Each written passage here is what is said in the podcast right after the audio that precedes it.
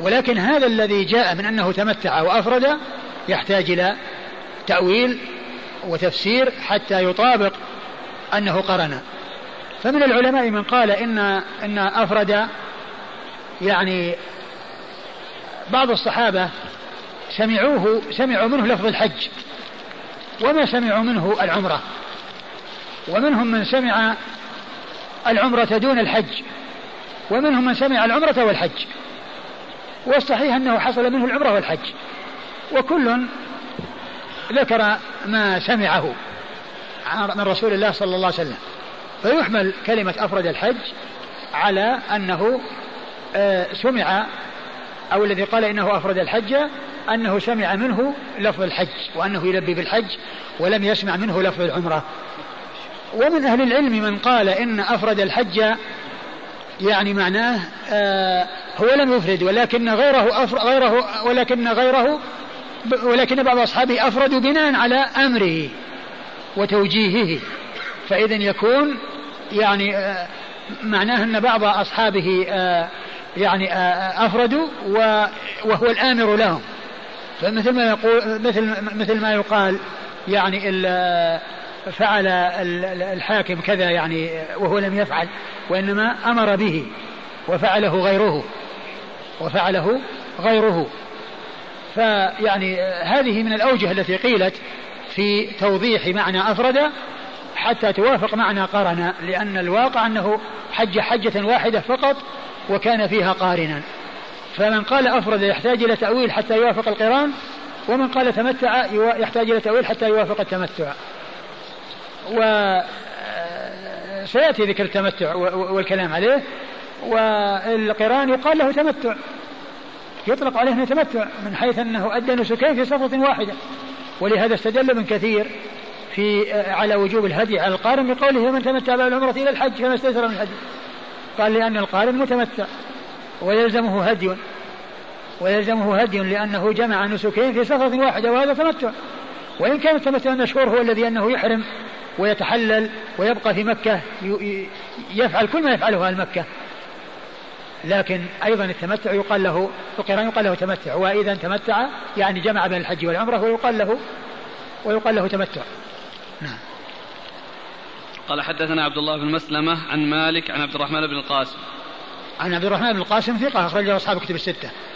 عن أبيه عن أبيه آه، القاسم بن محمد بن أبي بكر الصديق وهو ثقة فقيه من فقهاء المدينة السبعة في عصر التابعين أخرج حديثه أصحاب كتب الستة. عن عائشة رضي الله عنها. قال الإمام أبو داود السجستاني رحمه الله تعالى باب في إفراد الحج. قال في الحديث الثاني حدثنا سليمان بن حرب قال حدثنا حماد بن زيد قال حاء وحدثنا موسى بن إسماعيل قال حدثنا حماد يعني بن سلمة. قال حاء وحدثنا موسى قال حدثنا وهيب عن هشام بن عروة عن أبيه عن عائشة رضي الله عنها أنها قالت خرجنا مع رسول الله صلى الله عليه وآله وسلم موافين هلال ذي الحجة.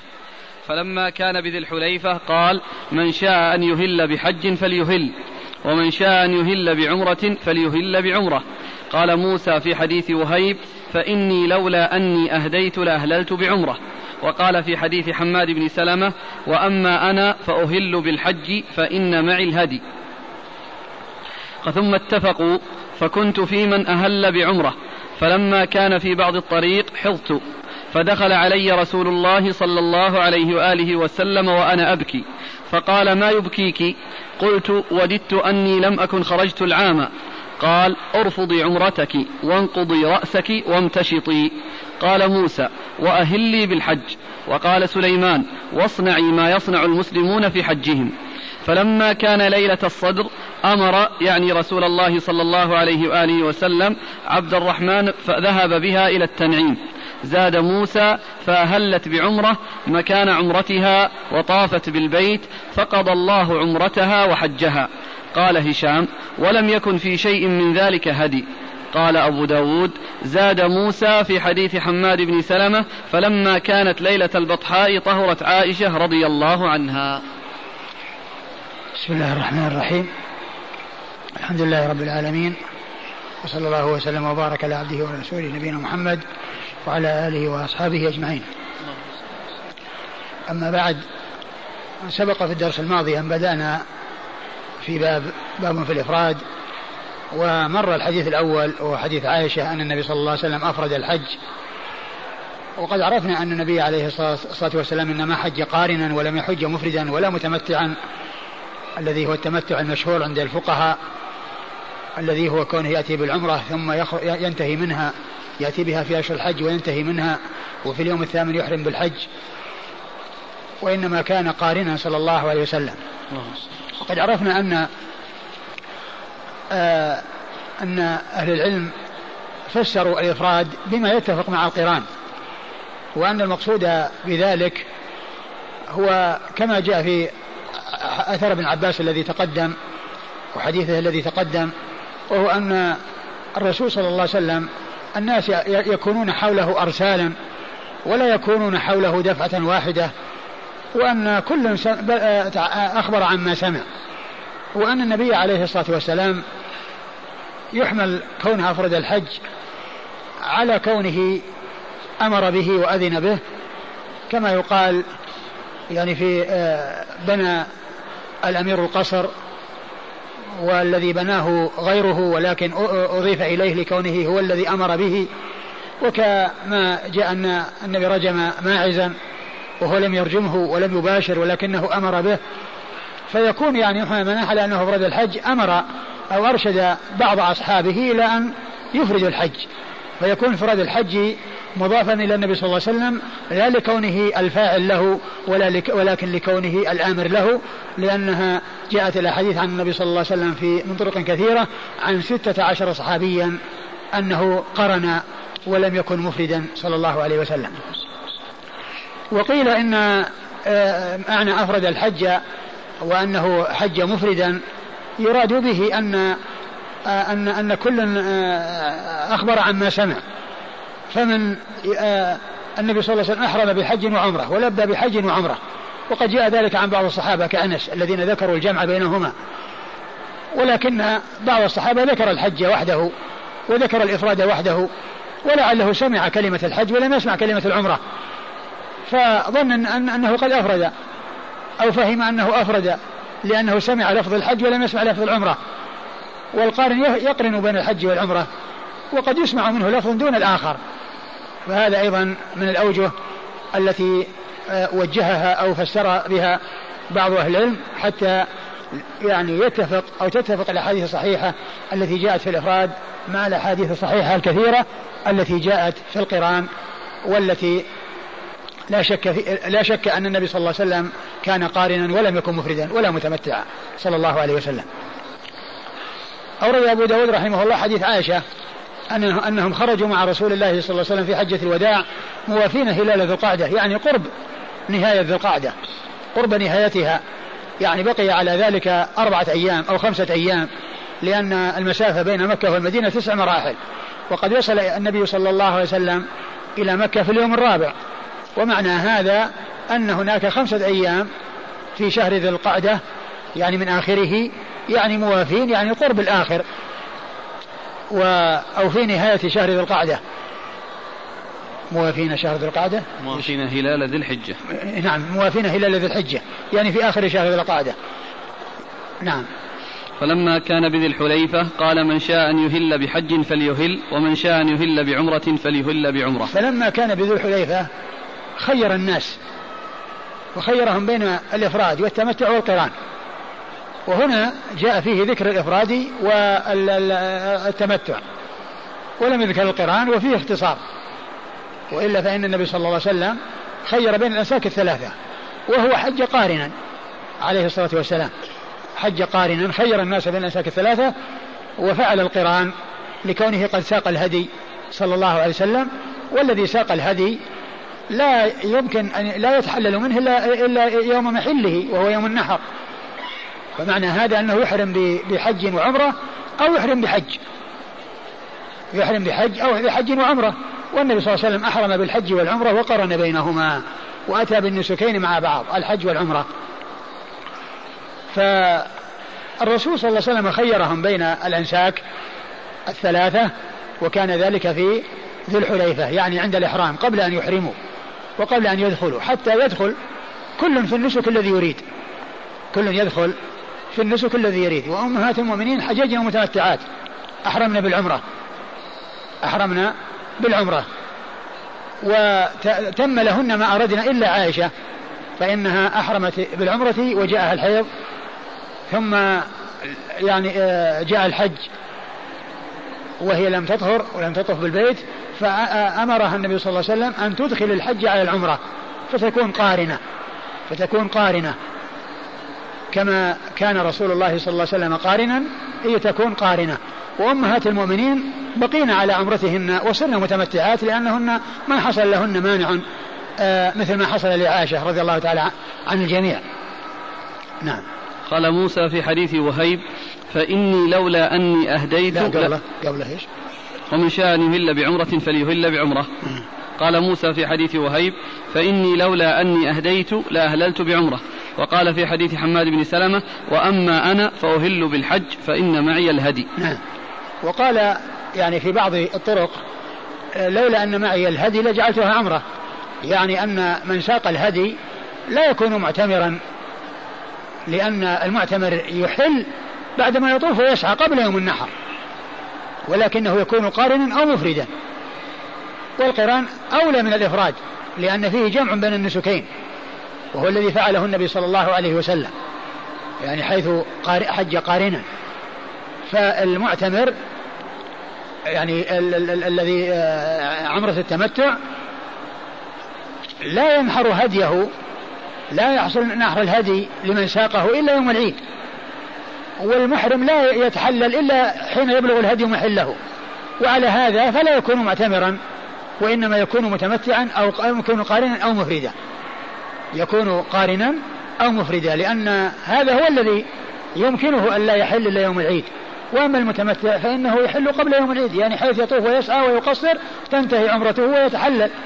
والهدي لا يذبح ومن ساق الهدي لا يحل إلا إذا بلغ الهدي محله ومحله يوم العيد. ومحله يوم العيد. وفي بعض الطرق أنه قال وقد هل بالحج؟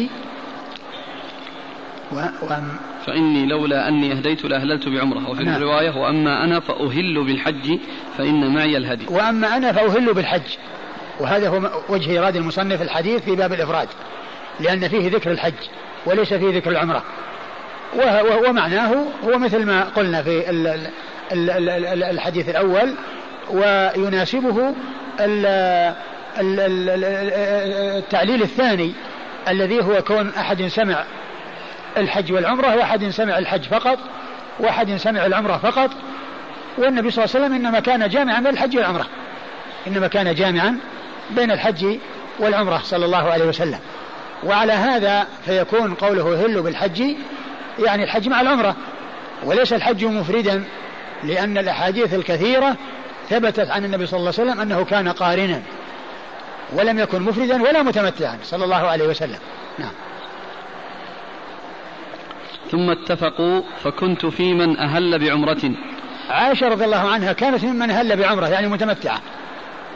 تطوف وتسعى إذا وصلت مكة يعني المعتمرين يطوفون ويسعون ويقصرون ثم يتحللون وإذا جاء اليوم الثامن أحرموا بالحج. وهذا هو التمتع. فكانت متمتعة. وأما أنا فأحللت بالعمرة. نعم. فلما كان في بعض الطريق حضت فدخل علي رسول الله صلى الله عليه وآله وسلم وأنا أبكي فقال ما يبكيك؟ قلت وددت أني لم أكن خرجت العام. قال ارفضي عمرتك وانقضي رأسك وامتشطي. قال موسى وأهلي بالحج. ثم ذكر أبو داود رحمة الله عليه في الحديث حديث عائشة أنها لما كانت هي هلت بعمرة فلما كانت في الطريق حصل لها الحيض. حصل لها الحيض فتأثرت وبكت ودخل النبي صلى الله عليه وسلم عليها وهي تبكي. دخل عليها صلى الله عليه وسلم وهي تبكي. فقال لها ما يبكيك؟ قالت إنها يعني حاضت وأنها ودت أنها لم تحج هذا العام لأن الشيء الذي أرادته من أنها يعني تحرم هذا الاحرام يعني حصل لها شيء يمنعها من أن تؤدي المناسك كما يؤديه غيرها من أمهات المؤمنين وغيرهن من النساء التي لم يحصل لهن ما حصل لها. آه والنبي صلى الله عليه وسلم قال لها ارفضي عمرتك وهذا الكلام ما قاله في أول الأمر وإنما قاله فيما بعد عندما وصل الحج وهي لم تطهر والناس يعني يذهبون إلى عرفة أمرها بأن تدخل الحج على العمرة. وقوله ارفضي عمرتك المقصود به أنها ترفض أعمالها الخاصة بها التي هي الطواف والسعي والتقصير. وتحرم بالحج فتدخل الحج على العمرة وتصير أعمال العمرة والحج مقرونة, مقرونة بعضها مع بعض. فتطوف لحجها وعمرتها وتسعى لحجها وعمرتها. فالذي رفضته ليست العمرة بمعنى أنها تتركها نهائيا وتحرم بالحج وتصير مفردة لا. وإنما ترفض أعمال العمرة المستقلة العمرة المستقلة عن الحج التي لها طواف وسعي وتحلل هذا هو الذي ترفضه عائشة. وليس معنى ذلك أنها تلغي إحرامها وتبطل إحرامها وتحرم إحراما جديدا بالحج والعمرة ترفضها نهائيا لا. ليس هذا هو المقصود. وإنما المقصود أنها تترك أعمالها الخاصة بها لأنه لا يمكن أن تأتي بها بسبب الحيض والحج وصل. فأمرها أن ترفض عمرتها أي ترفض أعمالها أي تترك أعمالها الخاصة بها التي هي عمرة المتمتع التي لها طواف وسعي مستقل وتحلل.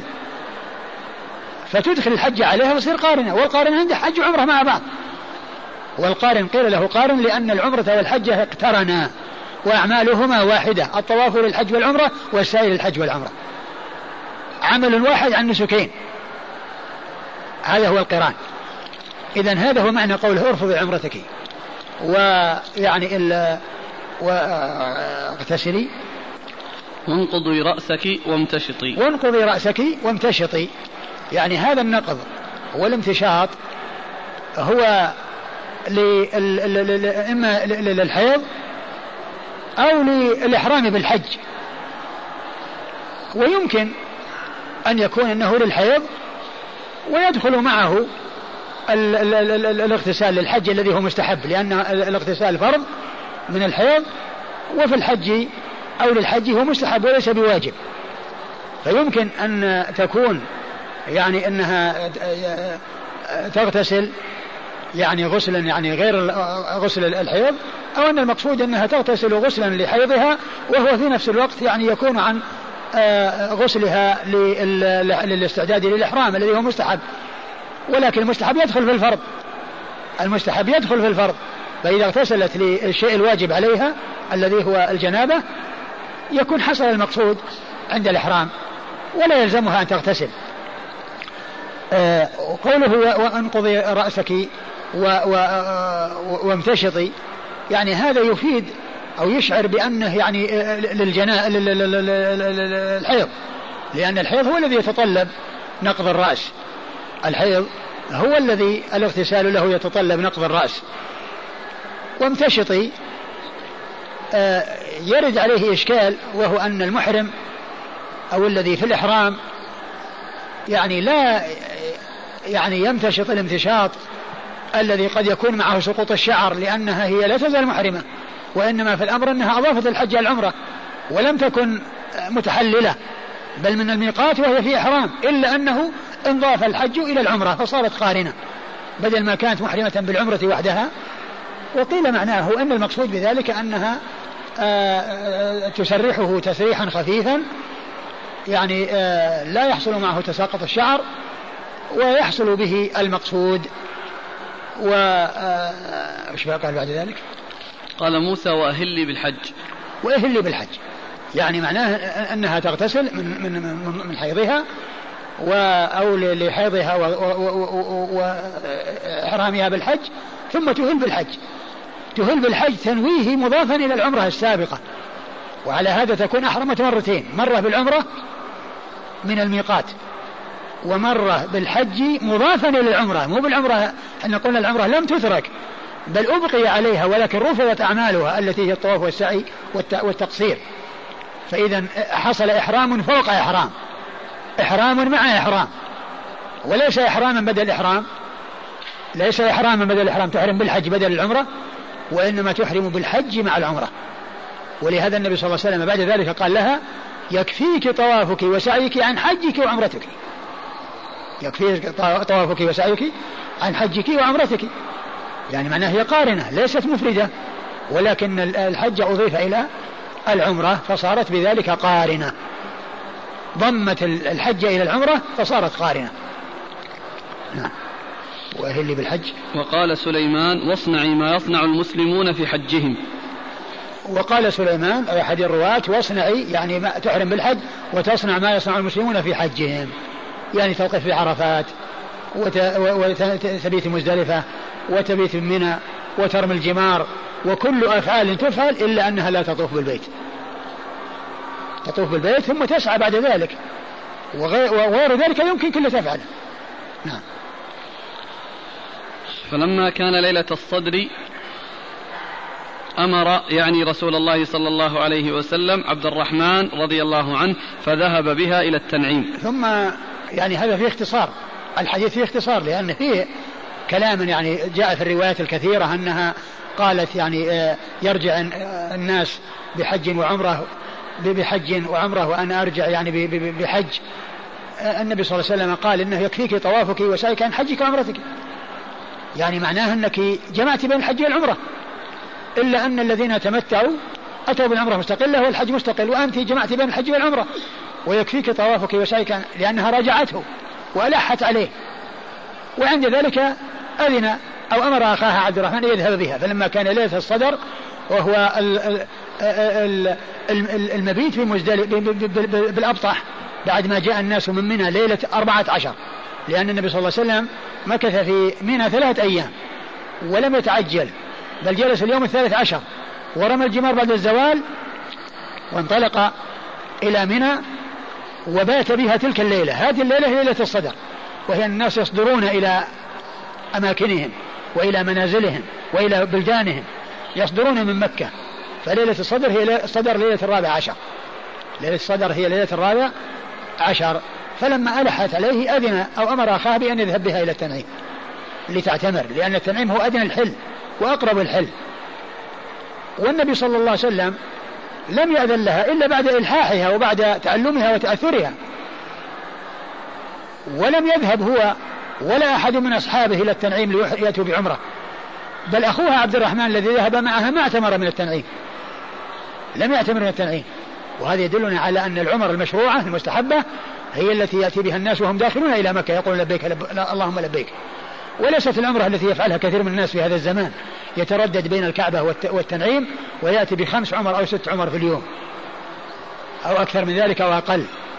لم يكن هذا من هدي رسول الله صلى الله عليه وسلم ولا من هدي أصحابه رضي الله تعالى عنهم وأرضاهم. نعم.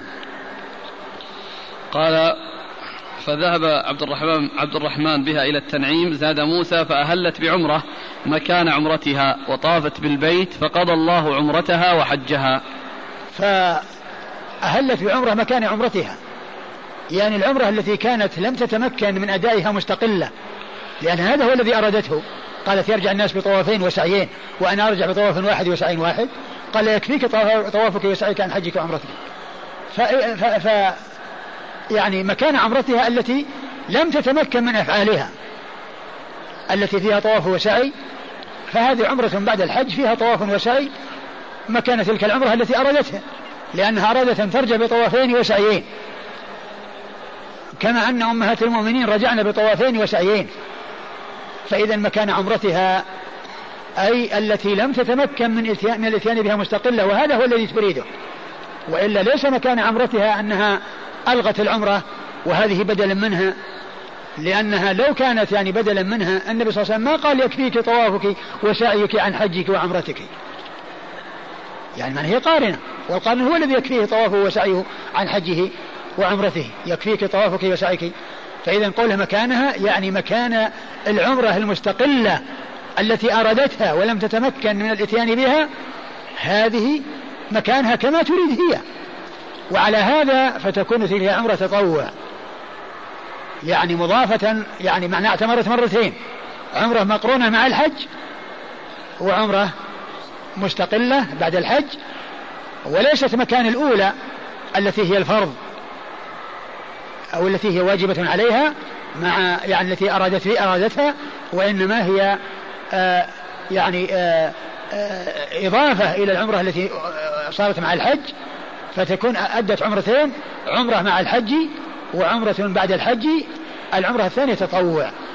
ولو كانت الأولى مرفوضة نهائيا تكون هذه بدلا منها. لكن كون النبي صلى الله عليه وسلم قال يكفيك طوافك وسعيك عن حجك وعمرتك عرف بأنها مقارنة وأنها قد أتت بالحج والعمرة.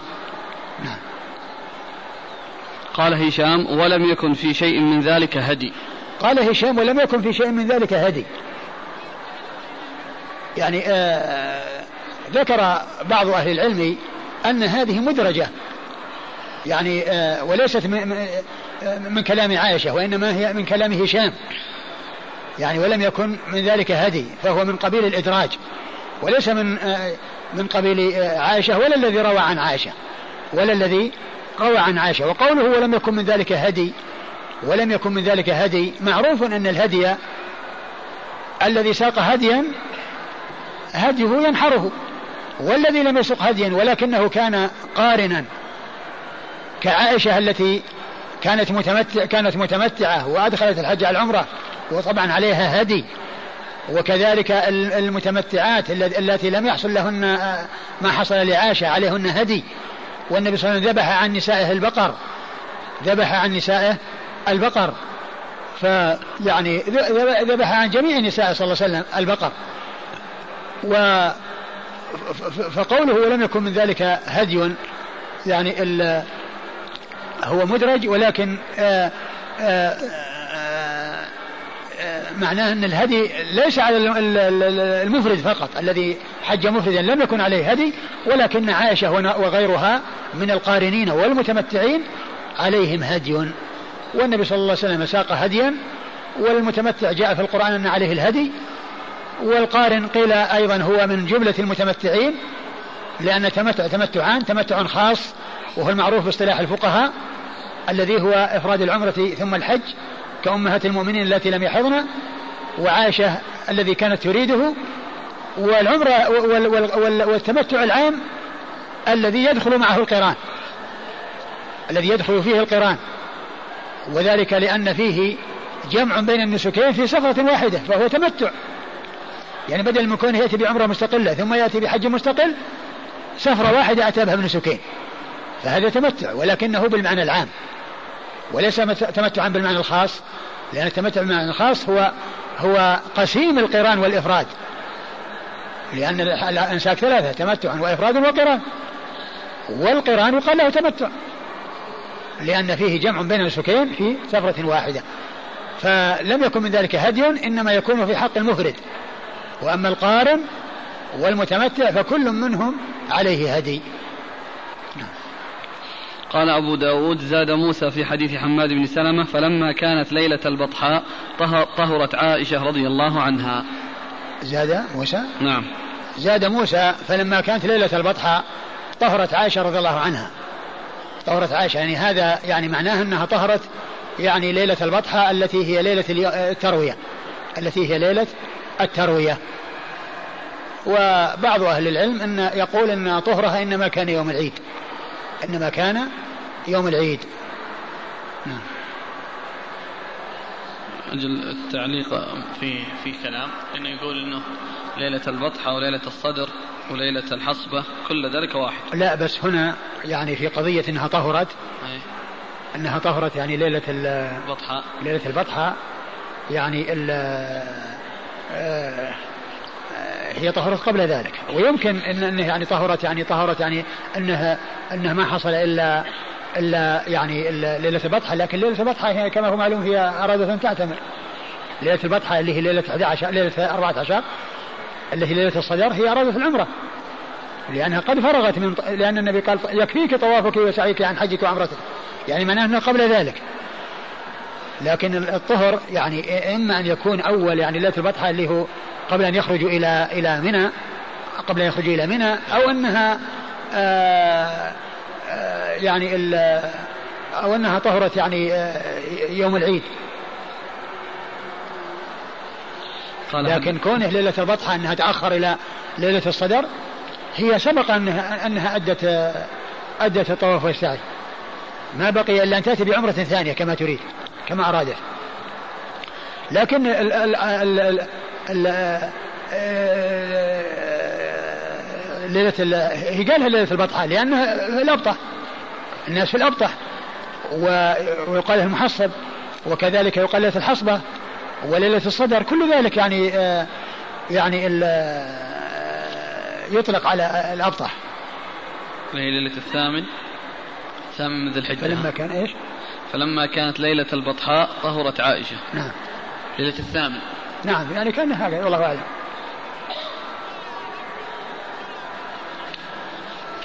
قال حدثنا سليمان بن حرب. لكن يشكل على هذا أنه يعني لو إن ليلة البطحه اللي الناس ما الرسول ما ذهب إلى إلى منى إلا ضحى يوم الثمانيه مع أنه كان يمكنها. إلا أن يكون يعني ليلة البطحه أقصد به اليوم مع الليلة وأنه يعني الناس يعني يخرجون وجاء وقت الخروج. نعم. قال حدثنا سليمان بن حرب سليمان بن حرب ثقة أخرجه أصحاب كتب الستة. عن حماد بن زيد. حماد بن زيد ثقة أخرجه أصحاب كتب الستة. قال حا حدثنا موسى بن إسماعيل. موسى بن إسماعيل ثقة أخرج له أصحاب كتب الستة. عن حماد يعني بن سلمة. حماد بن سلمة ثقة أخرجه البخاري تعليقا ومسلم وأصحاب السنن. قال حا حدثنا موسى عن وهيب. وهيب هو بن خالد ثقة أخرجه أصحاب كتب الستة. عن هشام بن عروة.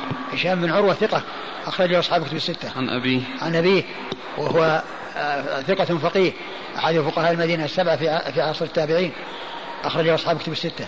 عن عائشة. عن عائشة أم المؤمنين رضي الله عنها وأرضاها الصديقة بنت الصديق وهي واحدة من سبعة أشخاص عرفوا بكثرة الحديث عن النبي صلى الله عليه وسلم.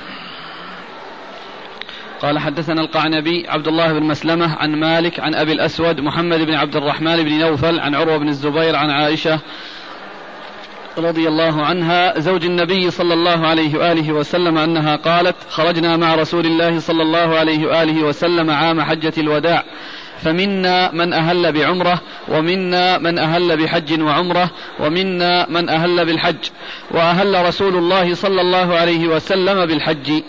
فأما من أهل بالحج أو جمع الحج والعمرة فلم يحلوا حتى كان يوم النحر. انتهى؟ نعم. انتهى الحديث؟ نعم. ثم ورد أبو داود حديث عائشة من طريق أخرى وفيه يعني آه، زي بيان أن النبي صلى الله عليه وسلم خيرهم بين الأنساك الثلاثة. لأن هناك في الأول ذكرت العمرة وذكرت الحج ولم تذكر القرآن. وأن النبي صلى الله عليه وسلم أحرم بالحج. وهنا ذكرت منهم من أحل بعمرة ومنهم من أهل بحج ومنهم من أهل بحج وعمرة. والنبي صلى الله عليه وسلم أهل بالحج يعني مثل ما مثل ما تقدم. يعني أنها سمع أو يعني سمعت الحج ولم تسمع العمرة معه. نعم. ما يكون من هذه من معاني ذلك أنه أول أمره صلى الله عليه وسلم افرد يعني كان مهلا ملبيا بالحج ثم بعد ذلك نعم. أدخل العمرة؟ وبعض أهل العلم قال هذا. قال إنه يعني أحرم بالحج ثم أضاف إليه العمرة. ثم أضاف إليه العمرة. قالت فأما من أهل بالحج أو جمع الحج والعمرة فلم يحلوا حتى كان يوم النحر. ف... ف... فأما من أهل بالحج فأما من أهل بالحج يعني مفردا أو أهل بالحج والعمرة فإنه فإنهم لم يهلوا إلا يوم النحر. والمقصود بذلك الذين ساقوا الهدي. وإلا فإن الذين لم يسوقوا الهدي أمرهم النبي صلى الله عليه وسلم أن يفسخوا إلى عمرة وتحللوا قبل يوم النحر. وتحللوا قبل يوم النحر. يعني معناها القارن والمفرد الذي ساق الهدي يبقى على إحرامه إلى يوم النحر. وأما القارن والمفرد الذي لم يسق الهدي فإن فإن النبي صلى الله عليه وسلم أمرهم بأن يفسخوا إحرامهم إلى عمرة وأن يكونوا متمتعين. والذين بقوا على إحرامهم هم القارنون والمفردون الذين قد ساقوا الهدي. نعم. قال حدثنا القعنبي عبد الله بن مسلمة. القعنبي عبد الله بن مسلمة ثقة أخرجه أصحاب الكتب الستة إلا ابن ماجه. عن مالك. عن مالك إمام ابن أنس إمام دار الهجرة. أحد أصحاب المذاهب الأربعة المشهورة مذاهب إلى السنة وحديث أخرجه أصحاب الكتب الستة. عن أبي الأسود محمد بن عبد الرحمن. عن أبي الأسود محمد بن عبد الرحمن بن نوفل وهو ثقة أخرجه أصحاب الكتب الستة. عن عروة عن عائشة. عن عروة عن عائشة وقد مر ذكرهما. قال حدثنا ابن السرح قال أخبرنا ابن وهب قال أخبرني مالك عن أبي الأسود بإسناده مثله زاد فأما من أهل بعمرة فأحل وأورد الحديث من طريق أخرى وفيه أن من أهل بعمرة أحل يعني هناك من أهل بحج وبحج وعمرة بقوا على إحرامهم إلى يوم النحر ومن أهل بعمرة أحل يعني لما طاف وسعى وقصر تحلل. قال حدثنا حدثنا ابن الصرح. ابن السرح أحمد بن عمرو بن السرح صدوق ثقة أخرج له مسلم وأبو داود والترمذي والنسائي. مسلم وأبو داود. مسلم وأبو داود والنسائي وابن ماجه. عن ابن وهب. عن وهب عبد الله بن وهب المصري ثقة فقيه أخرج له أصحاب كتب الستة. عن مالك عن أبي الأسود. عن مالك عن أبي الأسود وقد مر ذكرهما. بإسناده مثله. بإسناده مثله يعني مثل اللفظ الأول إلا أن فيه زيادة آه ومن هل بعمرة أحل. قال حدثنا القعنبي عن مالك عن ابن شهاب عن عروة بن الزبير عن عائشة رضي الله عنها زوج النبي صلى الله عليه وآله وسلم أنها قالت خرجنا مع رسول الله صلى الله عليه وآله وسلم في حجة الوداع فأهللنا بعمرة ثم قال رسول الله صلى الله عليه وآله وسلم من كان معه هدي فليهل بالحج مع العمرة ثم لا يحل حتى حتى يحل منهما جميعا ثم ورد أبو داود حديث عائشة أنهم خرجوا مع النبي صلى الله عليه وسلم. بقي. ف... نعم. بقي. نعم فقدمت مكة وأنا حائض. ولم أطف بالبيت ولا بين الصفا والمروة فشكوت ذلك إلى رسول الله صلى الله عليه وآله وسلم فقال انقضي رأسك وامتشطي وأهلي بالحج ودعي العمرة. قالت ففعلت. فلما قضينا الحج أرسلني رسول الله صلى الله عليه وآله وسلم مع عبد الرحمن بن أبي بكر رضي الله عنهما إلى التنعيم فاعتمرت. فقال هذه مكان عمرتك. قالت فطاف الذين أهلوا بالعمرة بالبيت وبين الصفا والمروة ثم حلوا ثم طافوا طوافا آخر بعد أن رجعوا من منى لحجهم. وأما الذين كانوا جمعوا الحج والعمرة فإنما طافوا طوافا واحدا. قال أبو داود رواه إبراهيم بن سعد ومعمر عن ابن شهاب نحوه لم يذكروا طواف الذين أهلوا بعمرة وطواف الذين جمعوا الحج والعمرة. ثم أورد أبو داود حديث عائشة رضي الله عنها أنهم خرجوا مع النبي صلى الله عليه وسلم في حجة الوداع وإيش قال في أوله. قالت خرجنا مع رسول الله صلى الله عليه وسلم في حجة الوداع فأهللنا بعمرة. فأهللنا بعمرة يعني أهل بعضهم ومنهم عائشة. وليس كلهم أهلوا بعمرة. والنبي صلى الله عليه وسلم قال لمن ساق الهدي فليهل بالحج مع العمرة ولا يحل إلا يوم النحر. فأهللنا بعمرة يعني منهم. يعني مقصودها بعضهم ومنهم عائشة وأمهات المؤمنين كلهن قد أحرمن بعمرة أي متمتعات. فأهللنا بعمرة. ثم قال رسول الله صلى الله عليه وسلم من كان معه هدي فليهل بالحج مع العمرة ثم لا يحل حتى يحل منهما جميعا. من كان معه هدي فليهل بالحج مع العمرة ثم لا يحل منهما حتى لا يحل حتى يحل منهما جميعا. يعني حتى يعني يحل منهما جميعا بيوم العيد يوم النحر حيث يرمي الجمرة ويحلق الرأس ويطوف طواف الإفاضة ويسعى بين الصفا والمروة وبذلك يكون حصل التحلل الكامل. بعده؟ فقدمت مكة وأنا حائض ولم أطف بالبيت ولا بين الصفا والمروة فشكوت ذلك إلى رسول الله صلى الله عليه وسلم. فقال انقضي رأسك وامتشطي وأهلي بالحج ودعي العمرة. نعم. قالت ففعلت فلما قضينا الحج أرسلني رسول الله صلى الله عليه وسلم مع عبد الرحمن بن أبي بكر إلى التنعيم. فاعتمرت فقال هذه مكان عمرتك. قالت فطاف الذين أهلوا بال... هذا الكلام مر ذكره يعني في, في, في الطريقة السابقة. يعني كونها يعني آه، حصل لها الحيض ولم تطف والرسول قال لها امتشطي واغتسلي وانقضي رأسك وبعد ذلك أرسلها للتنعيم وأنها مكان عمرتها. يعني كله مثل الكلام السابق. قالت فطاف الذين أهلوا بالعمرة بالبيت وبين الصفا والمروة ثم حلوا. ثم طافوا طوافا آخر بعد أن رجعوا من منى لحجهم. ثم قال فطاف الذين أهلوا بعمرة بالبيت وسعوا بين الصفا والمروة ثم أحلوا. يعني هذا شأن المعتمر. الذين كانوا معتمرين محرمين بالعمرة متمتعين بها إلى الحج طافوا وسعوا وقصروا وتحللوا. وطافوا بعد الحج طوافا آخر لحجهم يعني طافوا بين الصفا والمروة. طافوا بين الصفا يعني سعوا بين الصفا والمروة لأن سعي بين الصفا والمروة قال طواف. فلا جناح عليه يطوف بهما. والمقصود أن, أن, أن, أن هذا يدل على أن المتمتع عليه سعيان. عليه سعيان. سعي بعد طواف العمرة للعمرة وسعي بعد طواف الإفاضة للحج. وقوله يعني وقولها يعني في آخره وأن وطافوا طوافا آخر الذين أهلوا بالعمرة وطافوا وسعوا وتحللوا طافوا طوافا آخر لحجهم اللي هو بين الصفا والمروة.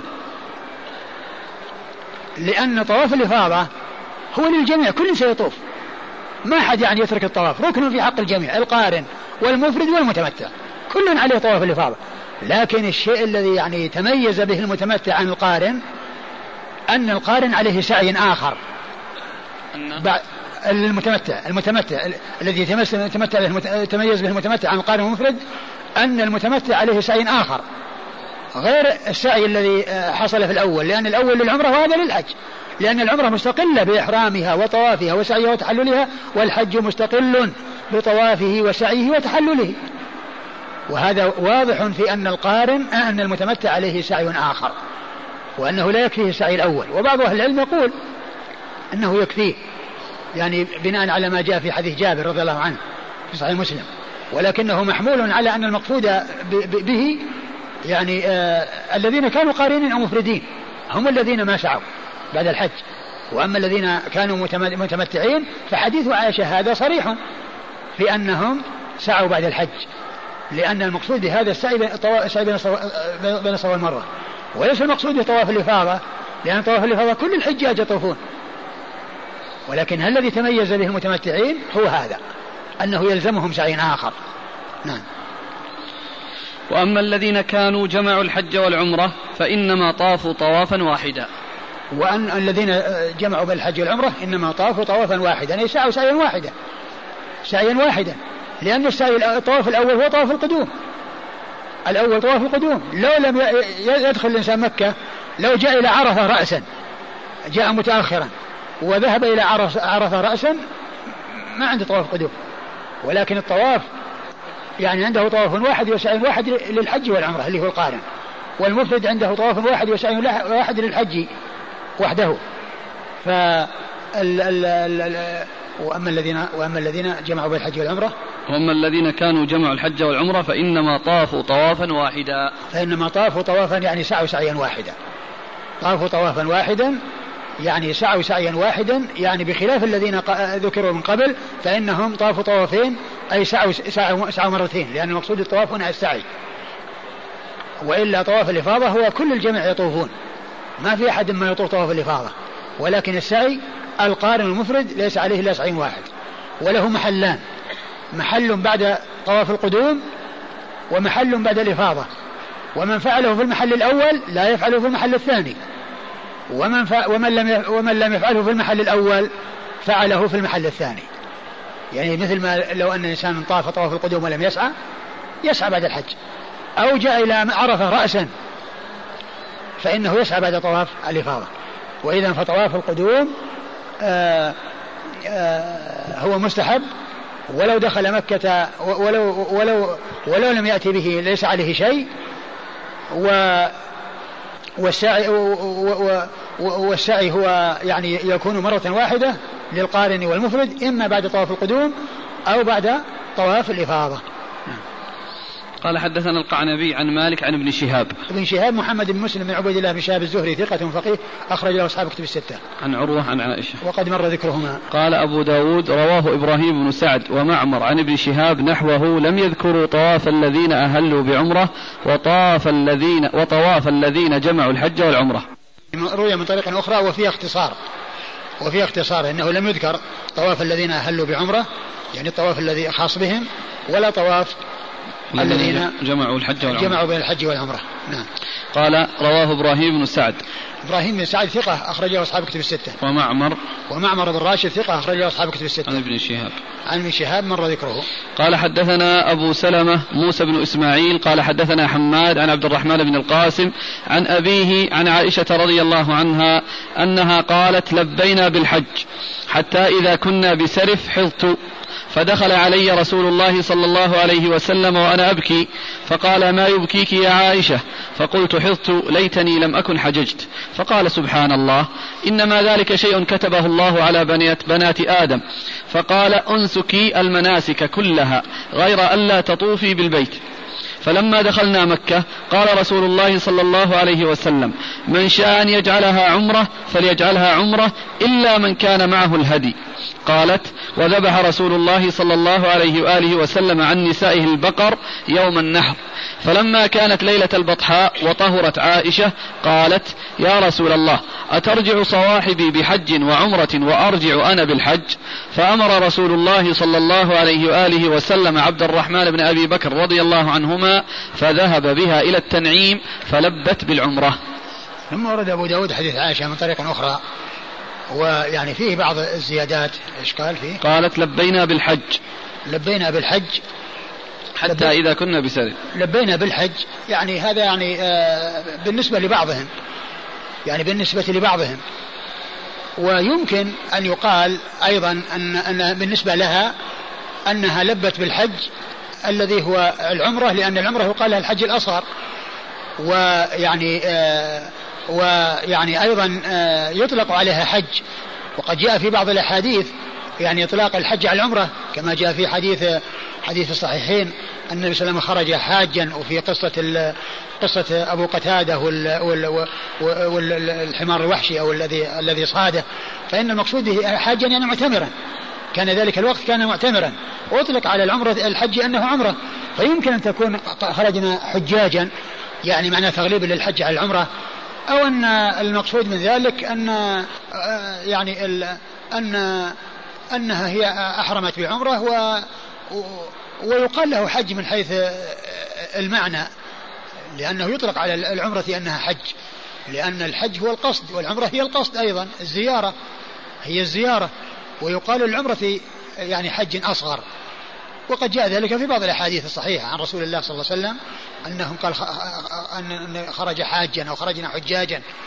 والمقصود ذلك أنهم خرجوا معتمرين والحديث في الصحيحين وفي عمدة الأحكام.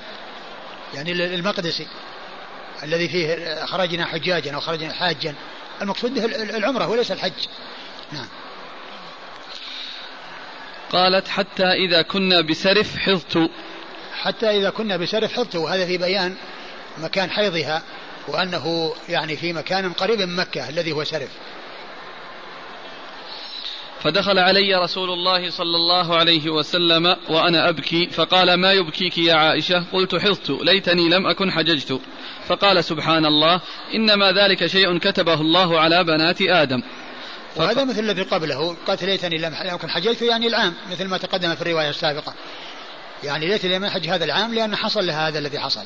فقال سبحان الله هذا شيء كتبه الله على بنات آدم وهذا تهوين لما حصل لها وتسلية لها لأنها تبكي متألمة متأثرة. فقال هذا شيء كتبه الله على بنات هذا ليس إليك هذا من الله عز وجل وقد كتبه الله على بنات آدم. وفي هذا دليل على أن الحيض إنما حصل لبنات آدم وأنه لم يكن أصله كما قيل أن أن بني إسرائيل وأن حصل فيهم كذا وأنهم آه، حصل لهن أن ابتلين بالحيض. فإن الحيض كما جاء في هذا الحديث مكتوب على بنات آدم. نعم. قال انسكي المناسك كلها غير ألا تطوفي بالبيت. قال عليه الصلاة والسلام انسك المناسك افعلي كل المناسك. يعني أمرها أن تدخل الحج العمرة وأن تفعل كل ما يفعله الحجاج إلا أنها لا تطوف بالبيت حتى تطهر. وفي هذا دليل على أن الحائض وكذلك المحدث ليس له أن يطوف بالبيت إلا وهو على طهارة. نعم. فلما دخلنا مكة قال رسول الله صلى الله عليه وسلم من شاء أن يجعلها عمرة فليجعلها عمرة إلا من كان معه الهدي. ثم قال لما دخلوا مكة أمر قال النبي صلى من شاء أن يجعلها عمرة فليجعلها عمرة. وجاء في بعض الروايات أنه قال اجعلوها عمرة. أنه قال اجعلوها عمرة. إلا من كان مع الهدي فإنه يستمر على إحرامه إلى يوم النحر سواء كان قارنا أو مفردا فإنه يبقى على إحرامه إلى يوم النحر ولا يحل حتى يأتي يوم النحر. قالت وذبح رسول الله صلى الله عليه وسلم عن نسائه البقر يوم النحر. وذبح النبي صلى الله عليه وسلم عن نسائه البقر يوم النحر. وهذا دليل على أن المتمتعين لا ينحرون إلا يوم النحر لا ينحرون قبل يوم النحر لأن النساء متمتعات. ولم ينحر لهن صلى الله عليه وسلم إلا يوم النحر. يعني بخلاف ما يعني جاء عن بعض أهل العلم أنه يعني المتمتع ينحر قبل يوم النحر. هذا غير صحيح. لأن أمهات المؤمنين كن متمتعات ولم ينحر عنهن إلا يوم النحر. مع أن الناس بحاجة إلى اللحم. ومع ذلك لم يحصل أنهم نحروا. بل المتمتعين كالقارنين والمفردين ما حصل منهم النحر إلا يوم النحر. فلما كانت ليلة البطحاء وطهرت عائشة قالت يا رسول الله أترجع صواحبي بحج وعمرة وأرجع أنا بالحج؟ قال فلما كانت ليلة البطحاء نعم. ليلة البطحاء وطهرتين والحال أنها قد طهرت. والحال أنها قد طهرت. قالت يعني كيف يعني يرجع صواحبي يعني أمهات المؤمنين بحج بطواف بحج وعمرة. بحج وعمرة يعني حج مستقل وعمرة مستقلة. وأنا أرجع بالحج. يعني بالحج يعني الذي هو يعني آه، أعمال الحج اللي هو طواف وسعي فقط. فالنبي صلى الله عليه وسلم قال لها يكفيك طوافك وسعيك عن حجك وعمرتك. نعم. فأمر رسول الله صلى الله عليه وسلم عبد الرحمن بن أبي بكر فذهب بها إلى التنعيم فلبت بالعمرة. ف... وهذا مثل ما تقدم. قال حدثنا أبو سلمة موسى بن إسماعيل عن حماد عن عبد الرحمن بن القاسم عبد الرحمن بن القاسم ثقة أخرجه أصحاب كتب الستة. عن أبيه القاسم بن محمد وهو ثقة فقيه من فقهاء المدينة السبعة في عصر التابعين أخرج له أصحاب كتب الستة. عن عائشة عن عائشة رضي الله عنها. قال حدثنا عثمان بن أبي شيبة قال حدثنا جرير عن منصور عن إبراهيم عن الأسود عن عائشة رضي الله عنها أنها قالت: خرجنا مع رسول الله صلى الله عليه وآله وسلم ولا نرى إلا أنه الحج. فلما قدمنا تطوفنا بالبيت فأمر رسول الله صلى الله عليه وعلى آله وسلم من لم يكن ساق الهدي أن يحل فأحل من لم يكن ساق الهدي. ثم أورد أبو داود حديث عائشة رضي الله عنها أنهم خرجوا مع النبي صلى الله عليه وسلم لا يرون إلا أنه الحج. وهذا يحتمل أمرين. يحتمل أنهم خرجوا من المدينة لا يرون إلا أنهم حجاجا فقط. يعني ما فيه إلا الحج. يعني خرجوا من المدينة. والنبي صلى الله عليه وسلم لما خرجوا المدينة وصاروا في ذي الحليفة خيرهم بين الأنساك الثلاثة كما مر في الأحاديث. ويحتمل أنهم أيضا يعني أن أن أنهم يعني بعد أن أحرموا بالحج والعمرة بالحج والقران يعني رأوا أن كل من أحرم بالحج والقران ما عنده إلا الحج وليس له إلا الحج. ولكنه جاء شيء جديد في مكة وهو أن من لم يكن ساق الهدي يفسخ إحرامه إلى عمرة. فالذي كان يعني ما يرى إلا أن حاج وأن إحرامه الحج في الحج من الميقات أو بالحج والعمرة من الميقات آه تحول إلى عمرة. فهو يحتمل الأمرين إما أن يكون خرجوا من المدينة لا يرون إلا أن الحج وأن ما فيه إلا الحج والرسول خيرهم بين أمساك ثلاثة.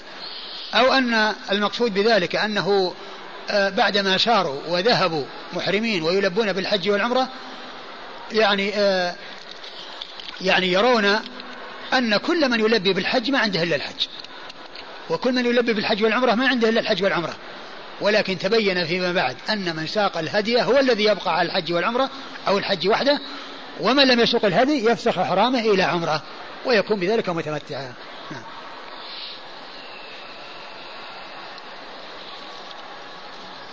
فلما قالت خرجنا مع رسول الله صلى الله عليه وسلم ولا نرى إلا أنه الحج. فلما قدمنا تطوفنا بالبيت. فأمر رسول الله صلى الله عليه وسلم من لم يكن ساق الهدي أن يحل فأحل من لم يكن ساق الهدي. قول عائشة تطوفنا بالبيت يعني غيرها هي ما طافت بالبيت ولكن تحكي الذي الذين يعني آه، كانوا ما, حصل لهم مانع. فسواء كانوا متمتعين أو قارنين أو مفردين. القارنين طافوا طواف القدوم والمفردين طوافوا طواف القدوم والمتمتعين طافوا طواف العمرة. قال حدثنا عثمان بن أبي شيبة عثمان بن أبي شيبة ثقة أخرجه أصحاب كتب الستة إلا الترمذي وإلا النسائي فإنه في عمل في, في عمل اليوم والليله. عن جرير عن جرير بن عبد الحميد الضبي الكوفي ثقة اخرج له أصحاب كتب الستة. عن منصور عن منصور بن المعتمر الكوفي ثقة اخرج له أصحاب كتب الستة. عن إبراهيم عن إبراهيم بن يزيد بن قيس النخعي ثقة اخرج له أصحاب كتب الستة. عن الأسود عن الأسود بن يزيد بن قيس النخعي ثقة مخضرم اخرج له أصحاب كتب الستة. عن عائشة عن عائشة ام المؤمنين وقد مر ذكرها. قال حدثنا محمد بن يحيى بن فارس الذهلي قال حدثنا عثمان بن عمر قال أخبرنا يونس عن الزهري عن عروة عن عائشة رضي الله عنها أن رسول الله صلى الله عليه وآله وسلم قال لو استقبلت من أمري ما استدبرت لما سقت الهدي قال محمد أحسبه قال ولا حللت مع الذين أحلوا من العمرة قال أراد أن يكون أمر الناس واحدا ثم ورد أبو داود حديث عائشة أن النبي صلى الله عليه وسلم قال لو استقبلت من أمري ما استدبرت لا, لا, لا, لا, لا أهللت. لما سقت الهدي. لما سقت الهدي. ولجعلتها عمرة. قال محمد أحسب قال ولا حللت مع الذين أحلوا من العمرة. ولا حللت مع الذين أحلوا بالعمرة. وهذا النبي صلى الله عليه وسلم قاله لهم لما آه، قالوا له يا رسول الله كيف نحن محرمون بالحج والعمرة وأنت محرم بالحج والعمرة وكيف نترك يعني كيف نتحلل من إحرامنا بحجنا وعمرتنا إلى عمرة مستقلة ونتحلل ونتمتع ونأتي بالأمور التي آه، لا يمنع منها التي نأتي بالأمور التي يمنع منها المحرم نأتي بها. ونحن إنما جئنا جئنا حجاجا ولسنا جئنا للترفه. فالنبي صلى الله عليه وسلم قال لو استقبلت من أمري ما استدبرت لا لا لما سقت الهدي. يعني لا يعني لكنت متمتعا. يعني لكنت متمتعا. فهذا يدلنا على أن التمتع هو أفضل الأنساك لأن النبي صلى الله عليه وسلم أرشد القارنين والمفردين الذين لا هدي معهم أن يتحولوا إلى عمرة. ولو كان القران والإفراد أفضل ما كان النبي صلى الله عليه وسلم يأمرهم بأن ينتقلوا من مفضول من فاضل إلى مفضول وإنما أمرهم أن ينتقلوا من مفضول إلى فاضل لأنه لا يرشد إلا إلى ما هو الأكمل وإلى ما هو آه، آه، آه، الأعظم. وهو أنصح الناس للناس صلى الله عليه وسلم. هو أنصح الناس للناس عليه أفضل الصلاة وأتم التسليم. نعم. قال أراد أن يكون أمر الناس واحدا. قال أراد أن يكون أمر الناس واحدا. يعني في حق الذين لم يسوقوا هديا. الذين كانوا ساقوا الهدي أمرهم واحد وهو أنهم يبقون على إحرامهم. القارنين والمفردين الذين ساقوا الهدي أمرهم واحد. والذين لم يسوقوا الهدي يكون أمرهم واحد وأنهم يتحللون بعمرة ويكونون متمتعين.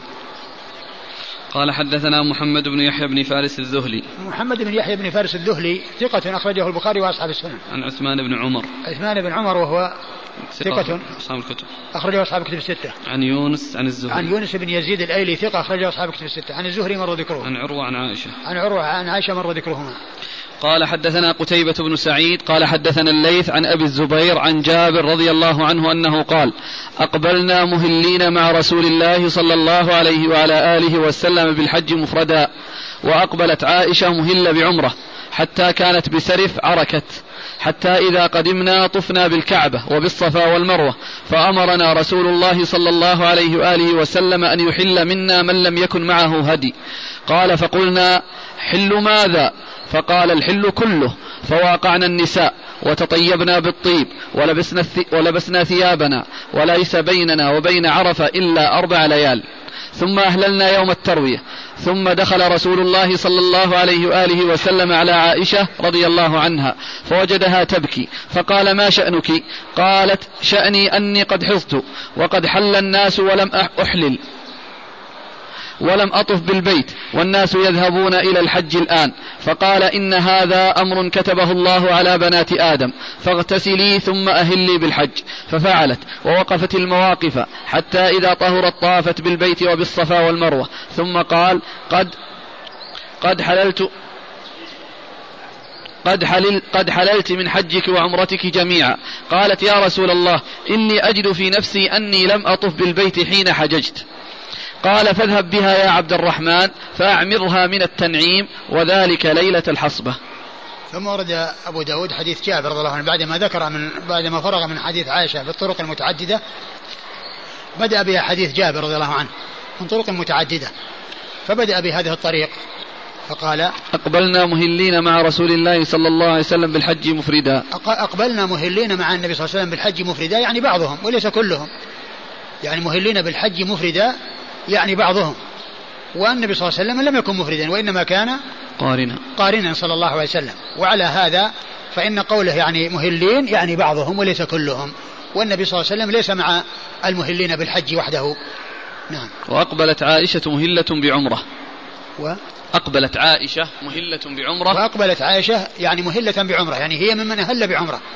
نعم. حتى كانت بسرف عركت فلما كانت بسرف عركت يعني حاضت. حتى إذا قدمنا طفنا بالكعبة وبالصفا والمروة فأمرنا رسول الله صلى الله عليه وسلم أن يحل منا من لم يكن معه هدي. يعني لما قدموا مكة طافوا بالكعبة وسعوا بين الصفا والمروة. المتمتعون طافوا طافوا لعمرتهم وسعوا لعمرتهم والقارنون سعوا والمفردون سعوا طافوا لطواف القدوم وسعوا لحجهم المتمتعين القارنين سعوا لحجهم وعمرتهم والمفردين سعوا لحجهم. وعلى هذا فالنبي صلى الله عليه وسلم والذين كانوا معه قدموا السعي وفعلوه مع طواف القدوم وفعلوه مع طواف القدوم. ومعلوم أن أن السعي بالنسبة للقارن والمفرد له محلان كما أشرت إلى ذلك. محل بعد القدوم ومحل بعد الإفاضة. نعم. فأمرنا رسول الله صلى الله عليه وسلم أن يحل منا من لم يكن معه هدي. فأمر فأمرنا رسول الله, رسول الله صلى الله عليه وسلم أن يحل منا من, من, من لم يكن معه هدي. يعني من القارنين والمفردين. الذين كانوا قارنين ومفردين وليس معهم هدي أمرهم بأن يحلوا وأن يكونوا متمتعين. نعم. قال فقلنا حل ماذا؟ فقال الحل كله. قلنا يا رسول الله حل ماذا؟ يعني كأنهم مترددين في الحل. يعني إنه يعني يكون في بعض الأشياء أو كذا. فقال الحل كله.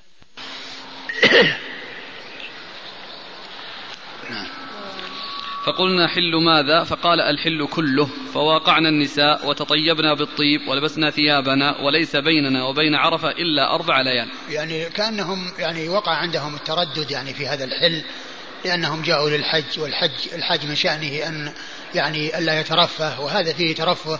ف وكأنهم يعني فهموا أن يكون هناك يعني آه، حل يعني آه، ليس بكامل. فقال الحل كله. فحصل منهم أن فعلوا كل ما يفعلها المكة. وقعوا النساء وتطيبوا ولبسوا الثياب وكل ما كان حلالا لأهل مكة حل لهم. وكل ما كان حراما على أهل مكة حرم عليهم. نعم. وليس بيننا وبين عرفة إلا أربع ليال. نعم وليس بيننا وبين عرفة إلا أربع ليال. نعم. لأنهم دخلوا في, في يوم أربعة. يوم أربعة نعم. ثم أهللنا يوم التروية. ثم أهللنا يوم التروية يعني الذين الذين كانوا متمتعين. الذين كانوا متمتعين. هم الذين أهلوا يوم التروية. وأما من كان محرما بحج أو عمرة وقد ساق الهدي فهو باق على إحرامه من الميقات.